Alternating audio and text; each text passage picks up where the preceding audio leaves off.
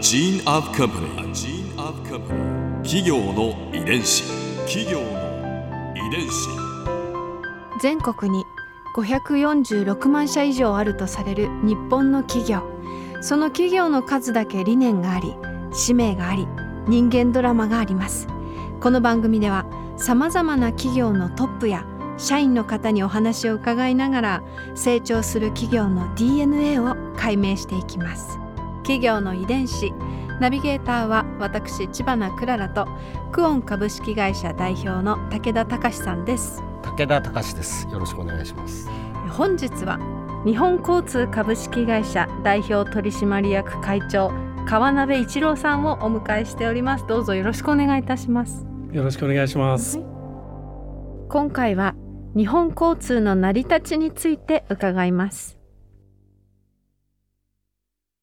リスナーの皆さんもご存知かとは思いますけれどもまあ、日本交通さんのご説明をさせていただきたいと思います。え日本交通は東京の千代田区清井町に本社を置く日本最大のハイヤータクシー会社です。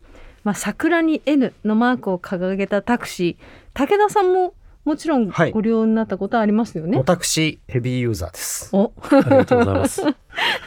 え2014年からは大阪、京都、神戸など西日本エリアにも事業所を構えられていてその売上高はなんと日本一、うん。うん、運行車両数はおよそ8000台。日本交通の都内のタクシーは1日だけでなんと地球と月の間を1往復するだけの距離を走っておられるそうです。すごい、それだけ私たちの足としてうんありがとうございます。やっていただいているということなんですがそんな日本交通さん今年創業92周年うんでうございますもうすぐ93周年をお迎えになられるんですよね。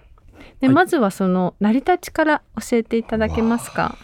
まあ私の祖父ですね。初代のまあ川辺昭蔵という男が、まあ9人兄弟の四男。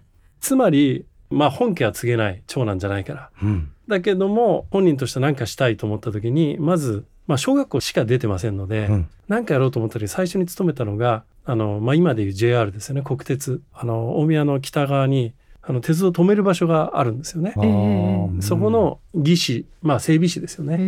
ーとして働いてたんですよね。まあ、でもどうにかしてやっぱり自分もこのままで終わりたくない。東京に出ればって言ってうん。東京に行くんですよね。うん。だけど当然まあやることないんで、うん。こういろいろまあ歩いていたら芝浦の柳瀬、まあ、外車のええ。輸入商社ですよね、うん。はい。まあ今でももちろんあります。その柳瀬さんの前にを通りかかったら当時はまだものすごく珍しかった最新鋭のこのテクノロジー、まあ、自動車っていうものが奥の方に置いてあってあーでもその時にその脇でこう当然自動車ですか？ら整備するわけですよはいうんあうんこれだったら自分もできるかもしれんと鉄道でやってたんでそうですよね。それですいません。実はって言って入ってって。で、守備よくですね、そこで整備士として雇われるんです、最初。すごい。ただ当時ってやっぱり自動車っていうのは、一般の人が買えるものじゃなくて、うんもう本当の大金持ちが、えーいわゆる運転手をつけてうん買うとうんいうものでした。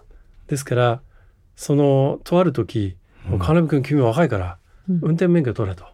うん。えー。うん。今度その川崎造船の松方王っていう方に車が売れるんで、うんうん。君運転手としてねついてけと、すごいこういう時代だったんでですすね。それでその松方幸次郎社長っていう方川崎造船のね。うん。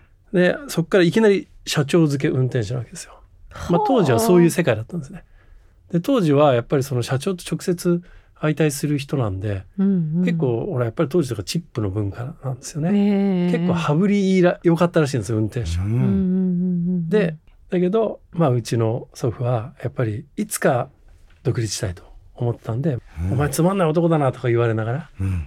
やってたらしいんですね。えじゃあそのチップとか。全部貯貯めめてて。うん。うん。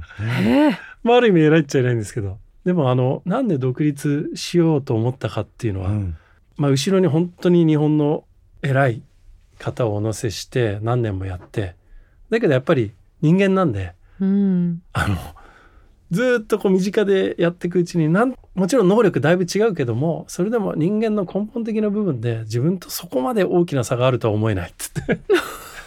だったら自分ももしかしたらできるんじゃないかと。うん。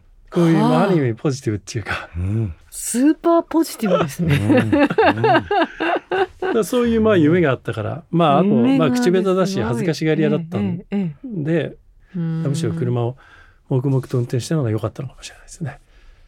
ですからそういう時代を経て、うん。やっぱり29の時ですよね。うん。独立して、まあか、その名も川辺自動車商会っていうのを今の銀座の小引町っていうところにですね、うんうんうん。建てたのがスタートどういう商売ですか？でそれはあのもうはハイヤーですよ。はいやあの自分がやってきた車。うん。当時まあその車はまだタクシーっていうものがあんまりそんなに一般的じゃなかった時代で基本的にはそういううん運転手付きの、まあ、今で言うとうん。ハイヤー的なものが多かったんですよね。でそれをだんだんその商売にする人たちが出出てきて。でも当時は免許とかもなくて統制されてないんで、うん。うん。じゃあ俺もやろう俺もやろうってどんどん出てくる。そのうちの一人だったんですよね。ただあのもう10年。19からうん。10年間もうすでに運転手やってましたから。うんうん。運転の世界は運転手としての世界っていうのをよく知ってるんですよ。道も含めて。これが意外とアドバンテージなんですよね。うん。なぜかっていうと当然運転手の気質知ってるし、うん。お客様がどういうお店に行くかって全部知ってるんですよ。はい。だからそこに営業をかければいい。うん。で普段から自分がここの料亭あそこのおかみさん非常に感じよくてきっと行ったらね、相手してくれるとかそういうのをね自分の頭で考えて最初のうちか「こんにちは川辺自動車紹介です」って言ってこう門をくぐると。もうもちろん裏口ですよ。最初のうちはこういうなんかお土産をねうん。持っておかみさんに「あどうも」って言うと、うんうん。それが「ありがとう」ってええずーって奥に入っちゃうらしいんで、うん。うん。はいそれでうちの祖父は「これじゃいかんと」うん。である時なんかかき氷をうん。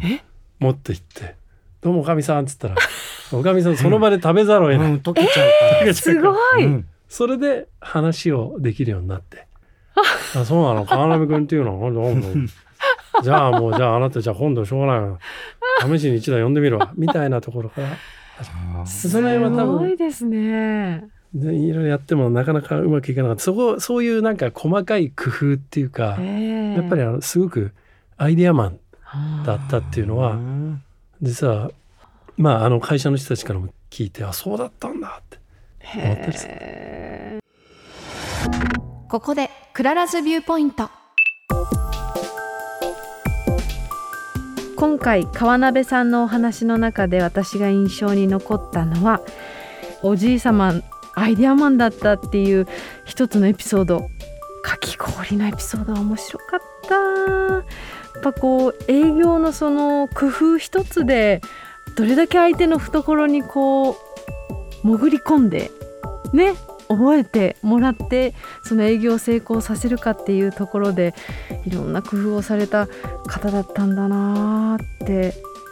映画の本当に始まりを見ているかのようなドラマティックなお話をたくさん伺いました。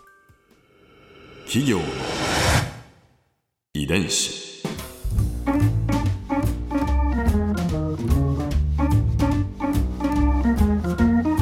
この番組はポッドキャストのほかスマートフォンタブレット向けアプリオーディでも聞くことができますお使いのアプリストアからダウンロードして企業の遺伝子のページにアクセスしてみてくださいね。それでは来週もまたお会いしましょう。企業の遺伝子ナビゲーターは私千葉なクララとクオン株式会社代表の武田隆でした。